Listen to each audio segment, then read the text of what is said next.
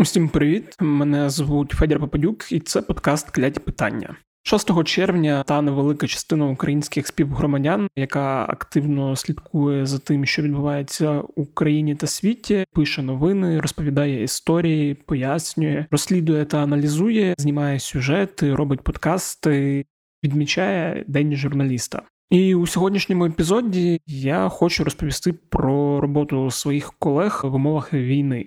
До початку повномасштабного вторгнення в українських журналістів роботи було чимало, але з ранку 24 лютого все змінилося і вийшло взагалі на якийсь нереальний рівень. Бо новин та подій, про які треба говорити, писати, стало просто надзвичайно багато. Редакції працюють у надскладних умовах ти робиш свою роботу, допомагаєш колегам, і все для того, щоб читачі, глядачі та слухачі були в курсі того, що зараз відбувається. Найсумніше це те, що журналісти зараз ризикують своїм життям і, на жаль, гинуть. Гинуть як Максим Левін, як Олександра Кувшинова, коли намагаються робити свою роботу. Гинуть як Олександр Махов, взявши в руки зброю та захищаючи нас. Гинуть як Віра Гирич, просто тому що у будинок прилітає ракета. Так, з 24 лютого було вбито восьмеро журналістів під час виконання професійних обов'язків, з них троє українських та п'ятеро іноземних. 24 журналісти загинули як учасники бойових дій або внаслідок російських обстрілів чи катувань, не під час виконання ними журналістських обов'язків, і це дуже дуже страшні цифри. Також мені здається ще важливим сказати, що війна показала важливість нашої професії. З збільшенням різних новинних телеграм-каналів, появою великої кількості блогерів, почалися дискусії про те, що змі вже не є такими потрібними як раніше, і що в них вже немає особливого сенсу, з чим я ніколи не походжувався. І зараз стало ще зрозуміліше, що в умовах війни, коли інформації багато, коли неперевіреної інформації багато, медіа виступають у ролі таких фільтрів, які пропускають через себе всю інформацію і публікують тільки важливе та достовірне. Це було таке невеличке моє вступне слово. А зараз до гостей цього епізоду. Для цього епізоду я записав кілька розмов з журналістами. Перша розмова буде з редакторкою української правди Севгіль Мусаєвою, яка нещодавно стала однією з найвпливовіших людей світу за версією журналу Тайм. З Севгіль ми поговорили про роботу нашої редакції і, взагалі, про те, який вплив зараз мають журналісти. Вітаю, Сугіль. Привіт, Фідя. По-перше, хочу привітати тебе з тим, що ти потрапила у список найвпливовіших людей світу за версією журналу Times. Дякую, Федя. Ну, насправді вітають мене вже більше тижня, і це трохи починає вже навіть не те, що набридати, але Втомлювати. я через це трохи соромлюся, якщо чесно. От в контексті, до речі, роботи журналістів ця відзнака важлива тим, що Таймс таким чином, як мені здається, може ти поправиш, відзначив нашу роботу у твоїй особі, тим, що дали таку престижну нагороду. Мені здається, що журналістика зараз, особливо українська журналістика, відіграє дуже важливу роль у цій великій війні, яка відбувається.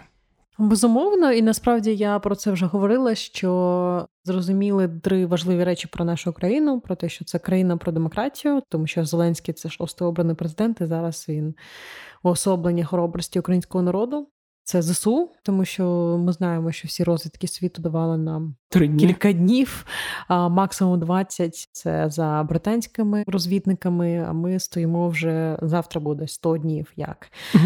і про свободу слова, тому що в нашій країні і чим ця країна відрізняється від колишніх країн радянського союзу, наприклад, так якщо брати конкретно це від Росії та Білорусі, в тому, що у нас є свобода слова, у нас професія журналіста може змінювати дуже багато речей, впливати на процеси, і насправді журналістика це окремий соціальний інститут, який допомагає цьому суспільству цій країні рухатися вперед. От в перший день війни для нас у нашій роботі змінилося абсолютно усе, і в темпі, в якому ми працювали, і в кількості роботи, яка в нас з'явилася за цей час. Давай розповімо тим, хто нас слухає, взагалі, як змінилася робота редакції на нашому прикладі. Бо от я там на своєму прикладі вже розповідав, що певний час дуже багато я там і займався SMM, і закривав інші напрямки, які було важливо закривати. Інші наші колеги, там як Крома Романюк, який раніше писав тільки тексти, почав займатися новинами знову. Як робив це там до 17-го року. Угу. Тобто навантаження через великий потік інформації стало досить великим. От як ти все це відчуваєш? Що як. Я відчуваю те, що я нещодавно зайшла в архів новин. Повернулася о 24, 25, 26 лютого. і Зрозуміла, що українська правда випускала новини кожні три хвилини. Це божевільний темп. Я не пам'ятаю, щоб хтось взагалі працював в такому темпі. В принципі, кількість відвідувань також була феноменальною, тому що в цей день у нас було більше 7 мільйонів читачів. а Ми другим сайтом були б за відвідуваності після Гугла. Тобто я жартую, що люди заходили в Google, щоб знайти, напевно, новини української правди. Але якщо не про жарти, то навантаження неймовірне, і коли ти журналіст на війні, і коли ти працюєш в українській правді або в будь-якому, напевно, іншому виданні так само, але я думаю, що українська правда, тобто це найбільше, найвідоміше видання зараз в країні для іноземної аудиторії. Ну, якщо так казати, так звичайно, є Independent для англомовного, але українська правда, я знаю, що це джерело інформації для дуже багатьох наших колег-журналістів за кордоном. І навантаження стало просто неймовірним. Дійсно, всі займалися усім. Наприклад, я як головний редактор також згадала про багато речей, які я не робила вже давно. І коли у тебе немає часу, не вистачає людських ресурсів, ти займаєшся усім. І я пам'ятаю, що перші там п'ять днів я не спала взагалі. Тобто, там на шосту добу я вперше заснула, тому що перше було навантаження велике, а друге mm-hmm. просто через стрес і через відповідальність я також не могла спати і постійно займалася пошуком новим, їхньою верифікацією або допомогою з вивозом. Ну тобто, коли ти журналіст на війні, до тебе ще звертається дуже велика кількість людей з різними проханнями, з можливістю вплинути. І якщо чесно, ті перші дні війни були дуже різні uh-huh. прохання там і з боку різних людей від європейських дипломатів, закінчуючи. Не знаю, пологовими будинками, які просто зверталися до мене чомусь з проханням, що в них закінчилася їжа, і ми спрямовували це все на міську владу.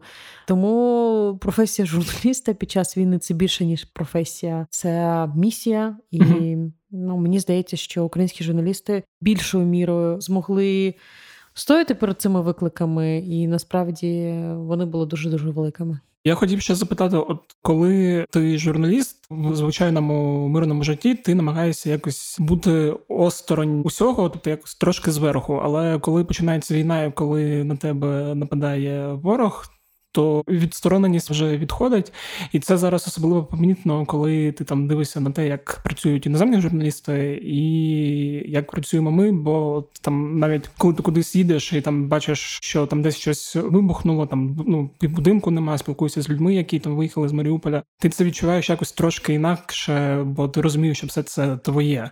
Хотів запитати, от наскільки це складно? Ну це складно, особливо коли гинуть на війні твої друзі, твої знайомі, люди з якими ти навчався в одному університеті, у мене вже таких шість людей, тобто яких я знала, які вже загинули. Серед них, в тому числі, наприклад, мій одногрупник у Гарварді, який ще був партнером моєї сестри. Тобто, ну це особиста втрата, і це дуже дуже боляче, неприємно. Водночас, це війна в твоїй країні, і ти маєш бути на боці свого суспільства, тому що, перш за все, журналістика це про служіння суспільству. І коли українське суспільство знаходиться перед такими викликами, ти маєш бути разом зі своїм суспільством. Мені задавалося питання у перші дні війни, чому ви ось так ви там позиціонуєте, чому ви так позитивно висвітлюєте українську сторону? Я кажу, тому що журналістика має бути на боці людей, людей України, які зараз намагаються зберегти свою країну. Це дуже страшно. І мені здається, що такі виклики, які стояли перед журналістикою будь-якої країни, останні, напевно, зустрічалися під час Другої світової, тому що такого конфлікту світ не бачив давно, і це так і є, тому що нещодавно повернулося зі штатів uh, unprecedented war – це там найчастіше те, що я чула, починаючи від сенаторів, закінчуючи там, не знаю, водіями Uber, Так, тобто для них всіх це дуже страшно, дуже брутально, це жорстока війна. Угу. Ми коли записували епізод минулий з Кравцем, там говорили про політику під час війни. Він сказав фразу, що воєнний стан не передбачає демократії і демократичних процесів. І от в контексті воєнного стану змінилися певні умови, в яких зараз працюють медіа.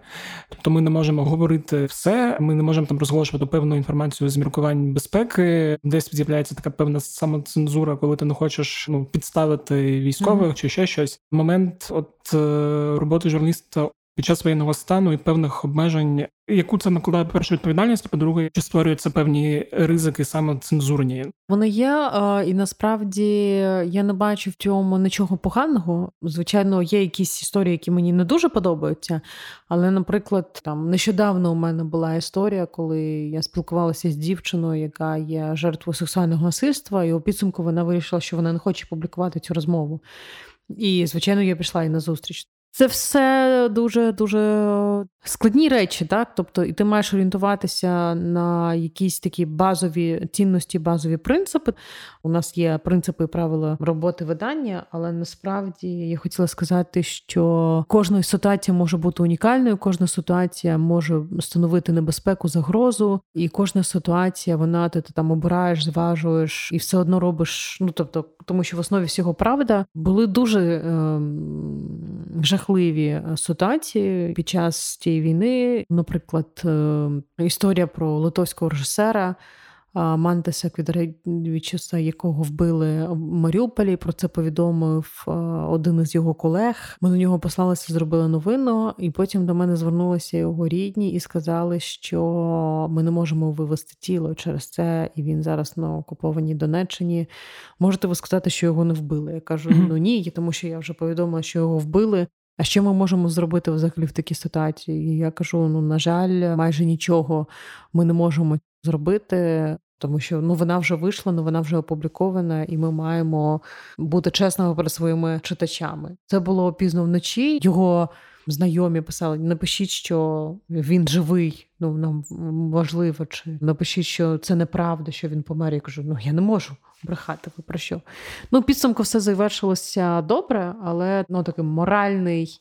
Вибір він є, так, в цій ситуації. Якщо говорити про критику влади в умовах війни, бо там перший місяць точно намагалися взагалі всі медіа якось обережно до цього відноситись. Мені здається, що я не тільки кажу про там Зеленського офіс президента, а й взагалі про всіх, всіх, всіх. І зараз мені здається, починають вилазити певні, скажімо так проблемні ситуації, коли, наче люди забули, що журналісти взагалі їх можуть за щось критикувати. І з'являються там історії з розкраденою гуманітаркою і з іншими речами. І як з цим буде? Я думаю, що воно нормалізується. І насправді я думаю, що усі українці добре розуміють і добре розуміють помилки влади, які влада пропустилася на початку війни. Але зараз ніхто не задає якихось зайвих питань. Але 100% про це не забули і пам'ятають добре журналісти. Тобто, в мене десь е, теж питали, чи ви збираєтеся критикувати. Я кажу, ми не збираємося критикувати, аби просто був елемент критики. Ми збираємося розповідати правду. І Якщо будуть такі ситуації, які проходять межу, говорять про зловживання, звичайно, ми будемо про це писати. Ми будемо це висвітлювати. Тобто, те, що робила Українська Правда протягом 22 років свого існування, ми не замовчували найнеприємніші речі, які могли нашкодити. І останнє, от теж хотів запитати про те, як журналістика і твоя робота, робота української правди, наша робота впливає взагалі там на певні процеси. Вже навіть можна казати про глобальні процеси, враховуючи там, що є англомовна версія, враховуючи те, що mm-hmm. журналісти західних країн дуже поважливо ставляться там до нашої роботи і відслідковують як наша робота впливає, не знаю, там ти умовно переїжджаєш у США, там спілкуєшся з журналістами, сенаторами, і чи є в тебе от після цих таких візитів розуміння, що там те, про що ми пишемо, воно може там не знаю, допомагати пришвидшувати надання зброї, чи там дуже, якісь... дуже, дуже, дуже, дуже, дуже стежать за всім, про що пишуть, про що розповідають журналісти. Я можу сказати, що навіть іноді в якихось випадках думка зі сторони civil society або там медіа, угу. вона навіть більш важлива, більш цінна для сенаторів, для конгресменів, для чиновників. Різних інституцій, аніж думка політиків, тому що ну, для них це важливий критерій. Для них це важливо чути, важливо бачити якусь незалежну позицію. Да? Позицію, так. і вони можуть розраховувати на якусь відвертість. Так насправді я можу сказати, що у нас, наприклад, дуже багато було історій, за якими приймалися санкції. Наприклад, за списком яхт, які ми публікували російських олігархів, е, я точно знаю. Тому що особисто передавала ці списки, і саме за цими списками там наступного дня ці яхти були заарештовані, тому що ми їх скидали з геолокаціями з усіма, і і це спрацювало. uh І багато інших ситуацій також. Тобто я знаю а, кілька історій, коли тексти або новини на українській правді вони впливали на прийняття дуже важливих рішень. Також мені було важливо поговорити з кимось з журналістів, хто з 24 лютого об'їздив всю Україну, був на фронті, збирав історії людей і, так би мовити, бачив все, що відбувається в країні на власні очі. Для цього я поговорив з Тетяною Козирєвою, моєю колегою, українською журналісткою, з якою я знайомий також досить довгий час, і яка співпрацює зараз з американськими змі. Вона пише для Телеграф, її публікація виходила на першій шпальті за Нью-Йорк Таймс. І, до речі, цього року усі українські журналісти отримали поліцерівську премію за те, що вони працюють в на складних умовах. Але Тетяна була фіналісткою цієї премії ще минулого року. Вона є однією з 11 репортерів BuzzFeed News та міжнародного консорціуму журналістів, які працювали над розслідуванням про викриття корупції у світовій банківській галузі. І цей проект називають найбільшим в історії розслідуванням якраз у цій сфері. З Тетяною ми поговорили про те, як вона працювала всі ці 100 з лишнім днів, і що вона бачила, де була, і які в неї враження. Привіт, Таня. Привіт, Хаді. Взагалі, ми з тобою бачились випадково в перший день війни, якщо ти пам'ятаєш, ну, а, да, на золотих воротах.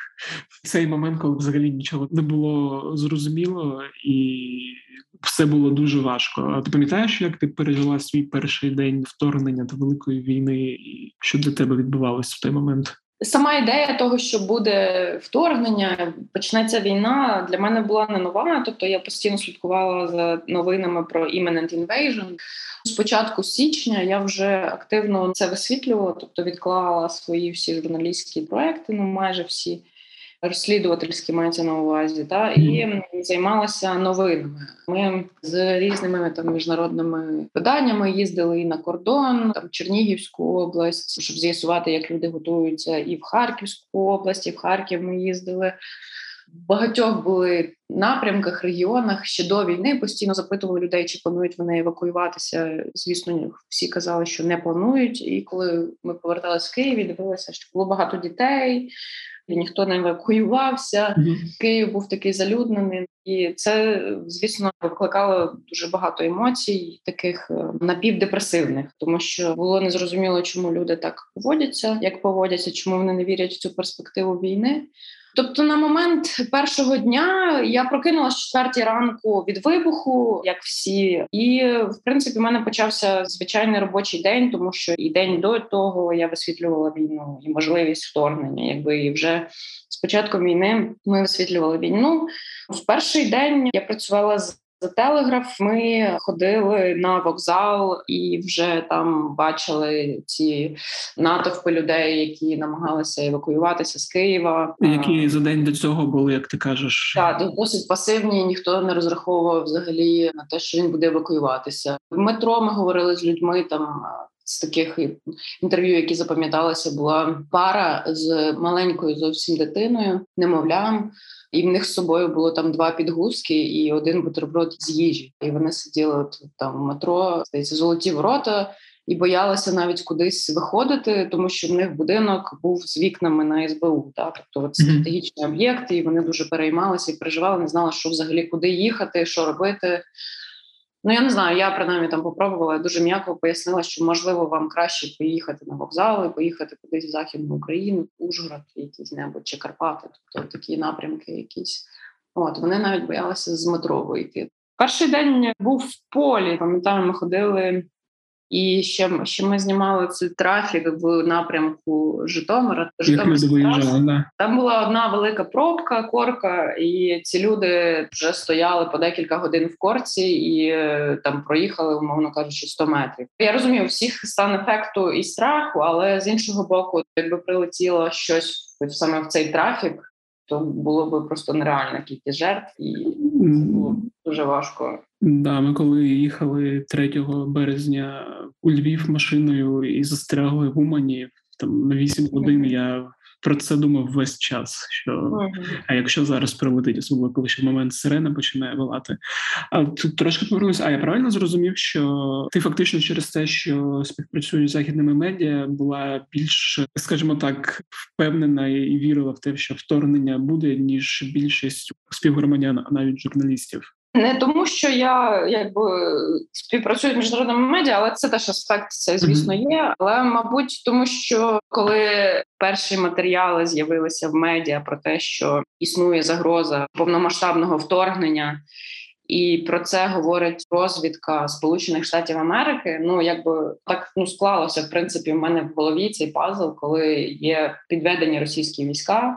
І коли вже розвідка каже, що існує така якби ймовірність і висока, що війна почнеться з іншого боку, коли вже почав про це говорити Байден, і коли вже щодня були там у нього майже прес-конференції, коли там посольство почали евакуюватися один за одним. Просто питання було часу, коли і в якій формі і де це почнеться. Тобто, навіть я віривши в те, що почнеться це повномасштабне вторгнення, коли ви зранку прокинулись 24-го і побачили цю карту обстрілів по всій Україні, Івано-Франківська область то для мене це теж було ну, якби сюрпризом, що mm-hmm. такий масштаб цієї війни, і що це стосується всієї України. 23-го я лягала. Мені е, там колеги казали, що все почнеться сьогодні в четвертій ночі. Я кажу: ви знаєте, я чую це з 16 лютого, і воно mm-hmm. не починається, тому я, мабуть, виберу сьогодні поспати. І я лягла останню новину, яку я прочитала, що закрили повітряний простір над Харковом. І Я подумала, що, мабуть, все почнеться у Харкові. Потім я прокинулася четвертій ранку від вибуху, і було ну так би теж трошечки здивована. Ідея того, що повномасштабне вторгнення воно буде для мене не нова була да на той момент. У мене був бронік, каска, там аптечка вдома. Я носила з собою завжди сумку з паспортом і кешем. Тобто, з якогось моменту я зрозуміла, що Найважливіші речі, які в мене мають бути з собою, щоб я могла в будь-який момент за потреби евакуюватися. Це там паспорт і трошки кешу. Тобто, все решта, в принципі, могло докупитися. Я собі так подумала.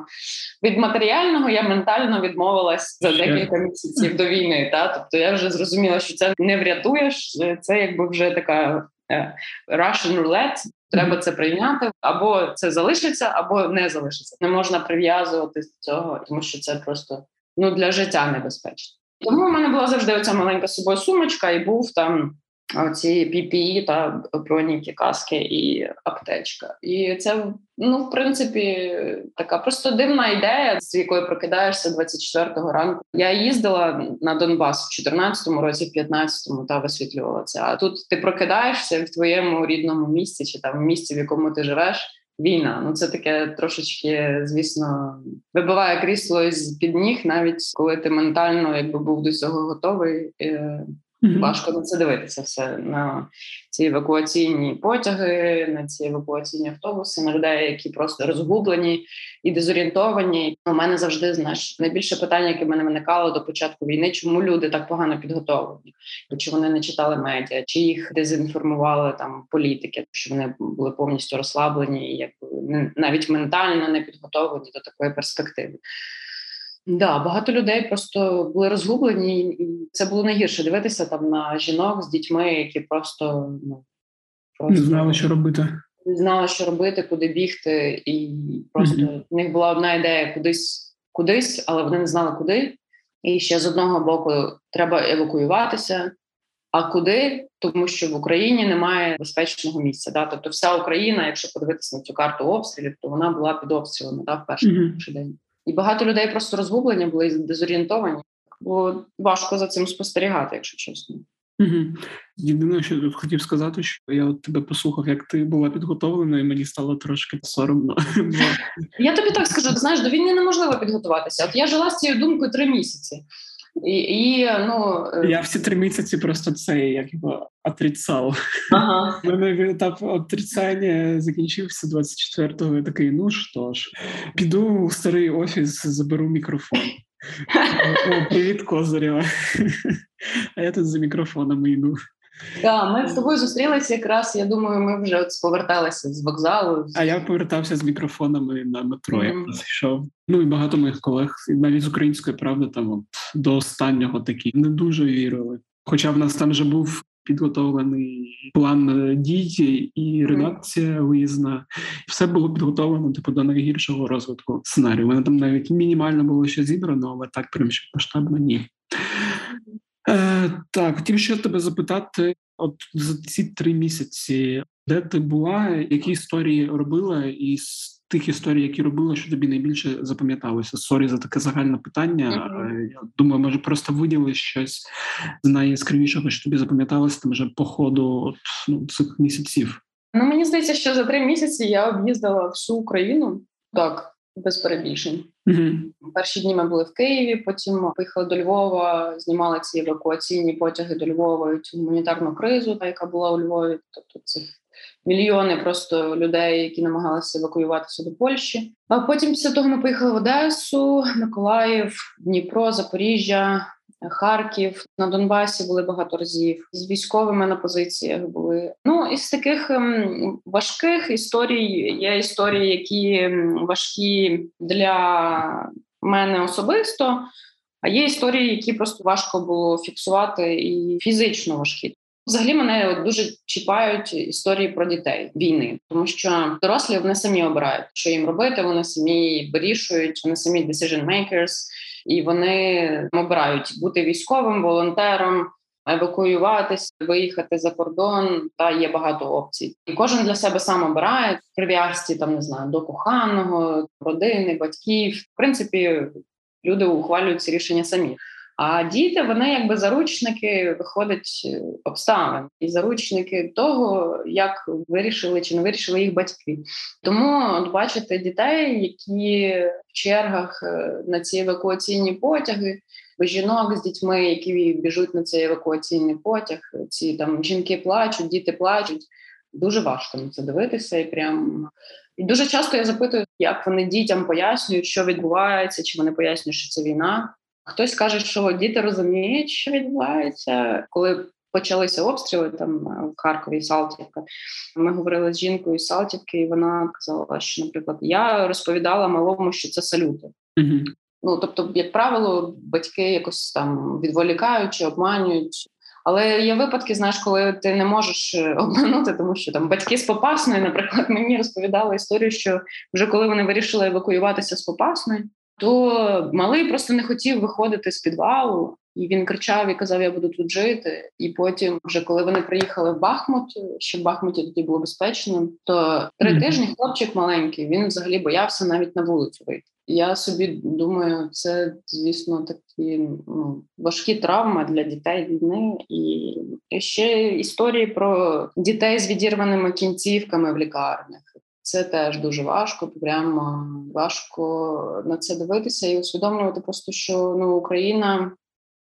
Ну, мені б хотілося вірити, що звісно після цієї війни вона стане більш інклюзивна і буде краще з умовами для діток з інвалідністю, з такими історіями. Але ну наразі я просто так переймаюся цим. Мені здається, що це така міні-катастрофа, якщо чесно, для українського суспільства, що ці діти війни вони якби ну майже приречені. Знаєш, я не знаю, чи можна так говорити, мабуть, ні. Але я бачу, що зараз багато їх вивозять за кордон, займаються цим системно.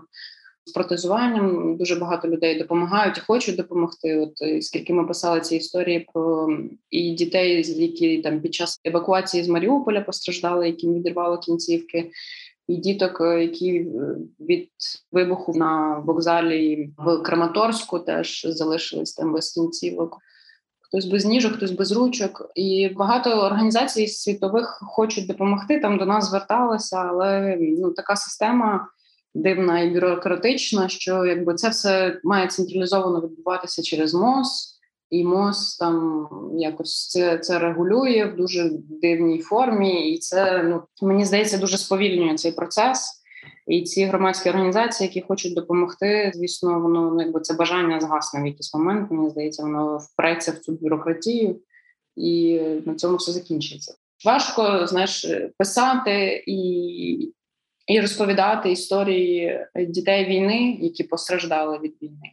А з іншого боку, є історії, знаєш, коли ти їдеш на фронт, там такого, що чіпає прямо мало, але це просто фізично витривало і небезпечно. Да? Ми були в Пісках і почався артобстріл. І просто вже в якийсь момент ну там ми стояли. Я кажу, ой, почався обстріл, може нам треба сховатися. Ну і військові та ні, це нормально, обстрілюють завжди. Типу, це не страшно. Ну потім вже там як почало свистіти, там знаєш, е, та ні, ні, це теж нормально. Ну, потім осколки падають. Та ні, це нормально теж. Ну потім вже в якийсь момент просто по рації прийшов наказ всім в бліндажі. І ми теж сховалися в бліндаж, і там ну просиділи вже до кінця, поки цей обстріл закінчився. І тільки коли він вже закінчився, ми вже виїхали. Але ну так під обстрілами, звісно, ну це така важка репортерська робота. Важка вона теж якби і фізично, тому що там треба бігти, ховатись, падати. Забігати в бліндаж, там ми ще обговорювали, як швидко хто може забігати в бліндаж, застрибувати. Ну тобто, ну різні історії. Там ще коли ти постійно вже якби в такому стані, коли звідусіль може десь пальнути чи прилетіти, то потім ти вже починаєш реагувати на якісь такі речі, на які ти в принципі в тверезому розумі і в нормальному ментальному стані не реагував. би. Був випадок, коли там ми з колегами виходимо з заправки і летить літак. Можна було в принципі подумати, що це наш літак, тому що він летить глибоко в тилу українському. Але з іншого боку, може це російський літак. А коли в тебе є там долі секунди на прийняття рішень, і там така історія: типу, всі виходять з заправки, летиться літак, всі там падають. Нашому продюсеру там хтось впав на ребра, потім він бідний ходив три дні. Ну не зламали йому ребра, але там от такі історії. Да. Є така, я думаю, думка непопулярна в українській журналістиці, що треба робити перерви між тим, як ти їздиш на фронт, тому що ну важко постійно знаходитись в такому стані небезпеки. Я знаю, що лінія фронту в Україні вона зараз по всій Україні. Але от на Донбасі це дуже рандомні обстріли, і ну там ще на військових позиціях ти розумієш, ти береш на себе якби ризик. Це військова позиція, їх обстрілюють постійно. Треба максимально короткий проміжок часу там проводити. Ти була на Донбасі, там в Луганській області, чи там і в інших містах, там умовно Харківська, Запорізька була у всіх областях. Ага. Донецька, Луганська область, тобто ми були Краматорськ, Слов'янськ, Піски. Потім ми їздили в Лисичанськ, до Сєвєродонецька ми не доїхали. Потім ми були в Харкові на звільнених територіях Старий Салтів. Ми були в селі. Це теж такий, знаєш, історія про звільнені села. Ми заїжджаємо. Військові кажуть: ну дивіться, от там буде ділянка, де треба буде проїхати 150 км на годину. Вона прострілюється танком. І я кажу: ми точно їдемо на звільнені села. Ну да, ну ну типу, все звільнено, тільки там є ділянка, яка реально прострілюється завжди. То треба дуже швидко їхати. А потім, значить, ми проїжджаємо цю ділянку. Ну там Шумахер, е, наш водій, звісно, треба йому віддати належне. Це не просто пряма дорога, чиста, та там щось забарикадовано, і треба це все об'їжджати. Я кажу: мені здається, ми тут не від обстрілу помремо, а від просто аварії. В якийсь момент вже так жартували. Треба сказати, що гумор в цих ситуаціях він звісно помічний. Якщо з цього не посмієшся, то в принципі важко в таких історіях. Ну а потім, значить, ми доїжджаємо до самого села, заїхали в село, і там, значить, розстріляні цивільні машини, розстріляні ці російські танки, і десь там, значить, з одного боку чуємо вибухи, ну йде артобстріл, а з іншого боку, вже така димка. І Я кажу: типу, це ж обстріл. Вони такі, да-да, тому тут краще не затримуватись. Давайте там 2-3 хвилинки. І, значить, будемо їхати. І це історія про звільнене село. Ми такі, ну добре, звільнене його назвати так дуже умовно можна. Ну це прям лінія фронту, я би сказала. Ну, сіра зона, да, фактично. Да, да. І плюс ще евакуаційні там автобуси, які там місцеві вивозять своїх батьків, батьків своїх друзів, да, тобто з цих сіл. І е, ці бабусі, які там по 2-3 місяці жили на окупованих територіях, десь там по підвалах ховалися. Вони в принципі і виїжджати не хочуть, тому що там так немає телефонного зв'язку, електрики. газу немає. Але вони не хочуть виїжджати, тому що вони думають, а де ми будемо жити? То от відмовляються прямо від евакуації. Це цікавий феномен. Тобто до них не можуть дозвонитися їх діти, навіть прокомунікувати оцей момент евакуації. Вони дзвонять якимось своїм друзям, які їздять туди, забирають їхніх батьків. Це як ну, історії з Сєвєродонецька також, де вже майже захоплення, а люди теж вже не хочуть нікуди їхати, бо теж не знають куди і на що. Я такого вже теж не читався. Відмовляються з різних причин від евакуації. Ми навіть зустріли таких людей, які відкрито говорять: ну нам в принципі все одно, яка буде влада. Угу. Ми жінок і дітей вивезли. Вони в Польщі зараз. А ми тут чоловіки лишилися. Нам все одно, яка влада. Я кажу: ну а обстріли там це ж для життя, загрози. Вони такі, ну ми поїдемо на дачу. Ну тобто Уявлення про війну таке дуже розмите навіть в людей, які ну, в Бахмуті живуть. Ну, Бахмут це прям дуже близько і до Попасної, і до Сєвєра, і до Лисичанська. Тобто, це прям питання кількох тижнів, коли ці бої будуть в Бахмуті. Ну а коли бої в місті, то ми вже знаємо з історії людей, свідків, які виїжджали з Маріуполя, які виїжджали з Попасної ну в містах, де йдуть бої, там в принципі нічого не залишилось. А люди якось ну от я не розумію, чи їм не прокомунікували. Мені здається, це такі базові речі, які всі мають розуміти, але очевидно немає такого. Ну, розуміння для чого евакуюватись, куди евакуюватись. Цей момент мені здається, він все таки не прокомунікований. Ну і окремо про журналістів під час війни. Наступна розмова, точніше, навіть не розмова, а монолог буде цікавий в першу чергу журналістам, і молодим журналістам, але думаю, може бути цікавим і іншим. Минулого тижня у нас на сайті вийшло інтерв'ю з журналістом Юрієм Бутусовим. Його брали мої колеги Міша Ткач та Євген Будорацький. І перед цією розмовою я попросив Євгена, щоб він спитав Юрія про те, що має знати та робити журналіст, який хоче поїхати на фронт. І Юрій дав наступну пораду. От журналіст на війні. У нас дуже багато журналістів, які в принципі не вважались ніколи військовими, не потрапляли в такі умови і рвуться на фронт, просто щоб висвітлювати події. Що б ти розказав, як має себе поводити журналіст на війні і чого він точно не має робити? Передусім потрібен план, що людина хоче робити на війні. Вона має чітко розуміти, з якою ціллю вона туди їде. Бо на війні у нас немає, як ми ви самі чудово розумієте, якоїсь інформаційної політики, немає оборонного планування в тому сенсі, яке воно потрібно. Тому у нас е, робота з журналістами вона насправді для військових дуже важка.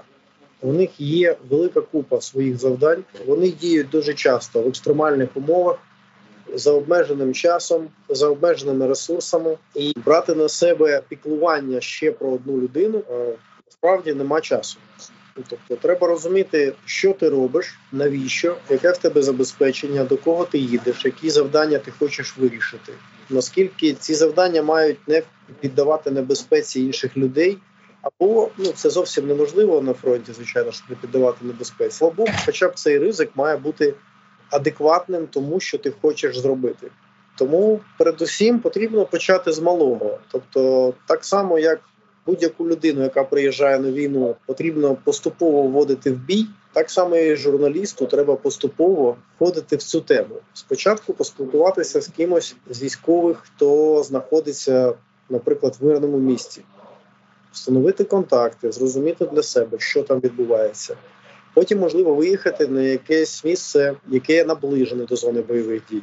І вже після того, як трошки отримати розуміння, що ти хочеш робити, інтерв'ю з бійцями на передовій, не на передовій, висвітлення якихось результатів бойових дій. Відповідно з цим планувати свій маршрут і домовлятися заздалегідь, хто буде з тобою працювати на фронті, чому, як, який порядок зв'язку, твого забезпечення, і розуміти, що ти не маєш створювати зайві навантаження і забирати час у людей, які тобою будуть опікуватись, бо в них є багато своєї відповідальної роботи. І також мені було дуже важливо розповісти про роботу регіональних змі. Для цього я поговорив з Сергієм Нікітенком, редактором херсонського сайту Мост, який був заснований Катериною Гандзюк у 2012 році. Сергій жив та працював у Херсоні. Дуже добре знає Херсонську область, всі херсонські громади, але змушений був виїхати з Херсону разом зі своєю командою перед тим як почалася окупація міста та області.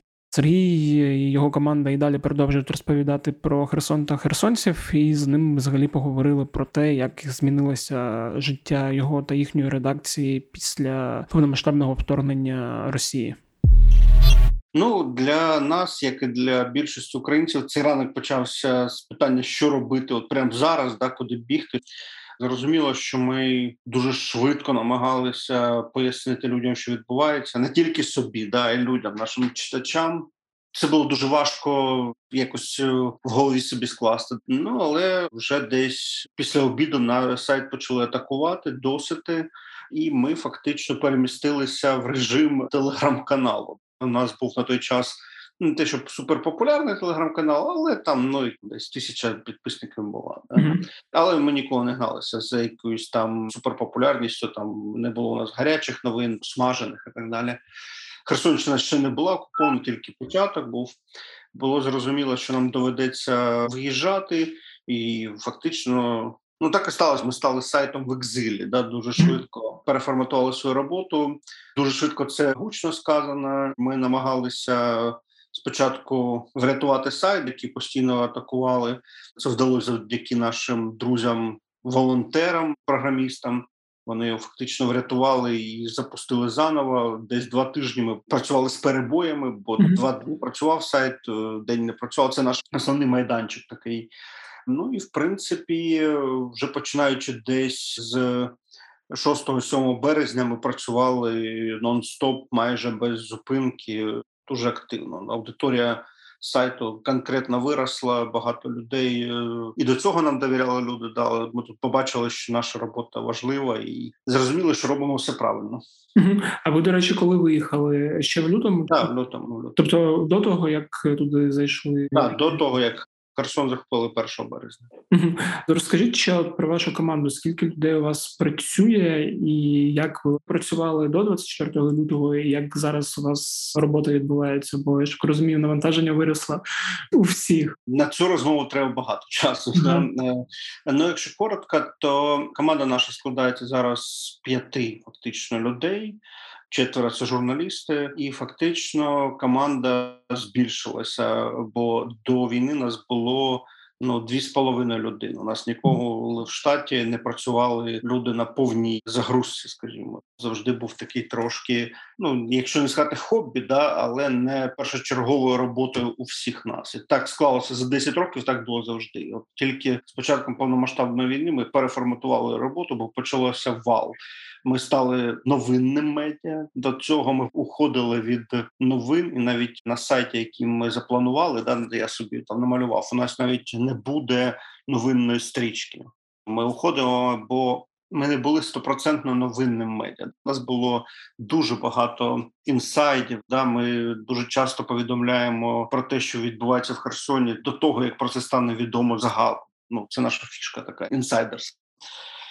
Але ми перейшли все ж таки до повільних таких, вже навіть не новин, але ще й не розслідувань таких дуже ну, дивних матеріалів. Там ми багато писали про публічні фінанси, про політику, про те, що не є новинними. Але з 24 лютого ми побачили, що запит на новини є великий. А десь через два тижні, окрім новин, взагалі писати було нема чого. І зараз новини це 80% на жаль нашого контенту.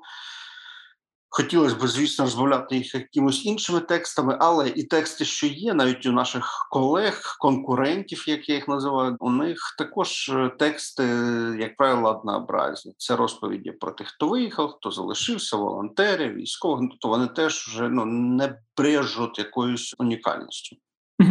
Розкажіть, до речі, а з людьми, які залишилися в окупації, от е, ви працюєте якось з ними, чи ви суто в екзилі без якихось е, там кореспондентів на місцях, які якось намагаються бути у підпіллі, скажімо так? Ні, ні, ми працюємо дуже багато. У нас є люди в дуже багатьох селах. Так стало, що я по своїй роботі дуже часто спілкувався з людьми з громадами. У мене були проекти в громадах. Я знаю і мешканців, і голів громад.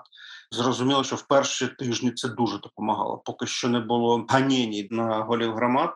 Це дуже допомагало. У нас виходили унікальні тексти з коментарями громад. Да? Там ніколи ніхто не писав про якусь горностаївську громаду чи там якусь віддалену. Да? Але нам вдавалося це робити. Звісно, що потім поступово всіх наших. Е, друзів, але вони або виїхали, ну друзі маю на увазі е, з цих сел, або, на жаль, потрапили на підвали. Дехто з них досі, до речі, знаходиться в полоні. Наприклад, наш давній друг голова Голопристинської громади. Вже понад два місяці знаходиться в російському полоні. Про нього нічого не відомо. Ну і так дуже багато людей. Ви от сказали, що на початках, а зараз якось воно змінилося? Зараз змінилося, тому що дуже багато людей виїхало. Дуже багато людей виїхало, і як правило, ми ж спілкувалися з людьми, якими це люди активні, місцеві активісти, сільські активісти. Наскільки це не звучало там, можливо, дивно, да, але ці люди є. і Вони були дуже активні. У нас є один читач. Я сподіваюся, вийде історія. Ну як тільки там можна буде про це написати. У нас є читач, єдиний активіст в віддаленому, взагалі в далекому, далекому херсонському селі. Ми від нього взагалі два місяці нічого не чули. Всі редакцію переживали, де ж там наш пан. Не будемо ім'я назвати. Mm-hmm. Дуже раділи, коли е, він вийшов на зв'язок через два місяці після початку війни. Зрозуміло, що зараз дуже важко, бо Наприклад, у нас виходили декілька разів новини з Калинівської громади. Це взагалі я чесна людина, яка 10 років в цьому я вперше почув про таку громаду. Це Степна близько до Дніпропетровщини, на стику там, де Дніпропетровщина, Миколаївщина, дуже далеко. І у нас були новини звідти. Ну і потім люди казали, що вони, коли читали новини, вони дивувалися, що хтось написав про нашу Калинівську громаду. У нас була людина, яка виїжджала звідти, розповідала. Зараз ми ніхто не знає, що там відбувається. Там досі нема світла, нема газу і немає якогось зв'язку, щоб розповісти взагалі, що там відбувається. Такі новини були дуже популярні. Зараз, на жаль, ми не можемо похвалитися такими новинами від людей. А вам відомо, до речі, от щодо ваших колег, інших журналістів, чи всі виїхали, чи хтось стикається з якимось теж утиском? Я скажу так, що в Херсоні є журналісти. На жаль, вони там, але більша частина з них позбавлена можливості зараз працювати. Останнє запитання. Розкажіть, от як ви зараз Зрозуміло, що ви теж адаптувалися в своїй роботі, в тому, що ви робите, і я так розумію, що ви теж якось плануєте працювати якось і надалі, бачити якусь картинку. Якщо пару місяців тому не всім було зрозуміло, що це надовго, і важко було взагалі щось планувати там довше ніж на кілька днів, то зараз тут вже здається всі до цього стану якось адаптувалися, коли ти живеш у якійсь небезпечній реальності, в якій ти можеш там планувати щось наперед. Що ви збираєтесь робити далі? Як працювати? По перше, зараз основна для нас небезпека це контроль за інтернетом з боку окупантів. Тобто, я так розумію, що питання часу, коли вони заблокують наш сайт, наприклад, бо вже от зараз в Херсоні розповсюджують е, так звані російські в кавичках сімки для зв'язку. Тобто вони зробили такого віртуального оператора на інтернет-каналі своєму цьому кримському, і в ньому вже Фейсбук, Інстаграм заблоковані. Ютуб поки працює. Ну сьогодні зранку людина перевіряла, сказала, що Ютуб дуже повільно але працює, але соцмережі вже заблоковані. Я так розумію, що скоро вони почнуть блокувати ворожі соцмережі, блокувати ворожі медіа, і нам доведеться до своєї аудиторії доставляти контент ну якимись нестандартними способами. Це основне над чим ми зараз розмірковуємо і вже працюємо. Да, ми думаємо вже над запуском YouTube нарешті, коли вже всі в Ютубі. Ми нарешті вирішили, що нам потрібно. Ми придумуємо про подкаст для херсонців і про херсонців. Ну і в принципі думаємо про інші способи комунікації зі своєю аудиторією в першу чергу з тією аудиторією, яка залишилася на тимчасово окупованій території. Зрозуміло, що зараз наша аудиторія десь 60% – це херсонці, а всі інші це львів'яни, івано-франківські, тернополяни. Зрозуміло, що це всі наші люди, які нас читають. Але ну наскільки ми цінуємо всіх да, читачів. В першу чергу нам хочеться е, зараз думати про тих, хто знаходиться на жаль в окупованому області. Ось такі от розмови з журналістами. Сподіваюсь, вам було цікаво. Якщо дійсно було цікаво, то буду вдячний за ваші поширення, за ваші оцінки в Apple Podcasts, за ваші коментарі в Apple Podcasts. Це буде така чудова підтримка моєї роботи в цих складних умовах, в яких ми усі разом живемо. Також нагадую, що подкаст кляті питання можна слухати де завгодно. Це усі платформи для прослуховування подкастів. Усі подкасти Української правди ви знайдете на сайті Українська Правда у розділі подкасти. Якщо у вас є якісь питання чи пропозиції, то надсилайте їх на пошту smmsobaka.pravda.com.ua або можете писати мені в особисті чи через телеграм-бот Укрправда Bot. Все це ви знайдете у описі телеграм-каналу у питання. Також, якщо у вас є можливість то не забувайте донатити на армію. Це може бути фонд Повернись живим, це може бути фонд Сергія Портули, це може бути будь-який фонд. Можливо, ваші друзі десь у Твіттері збирають на квадрокоптери для розвідників. Може, це хтось ваших знайомих, який йде на фронт, йому потрібне екіпірування. Тобто донайте, бо це дуже і дуже допомагає українській армії бороти ворога і наближувати перемогу. На цьому все. Це був Федір Попадюк. Почуємось наступного тижня. Бувайте здорові! Слава Україні! Вірте в ЗСУ! До перемоги!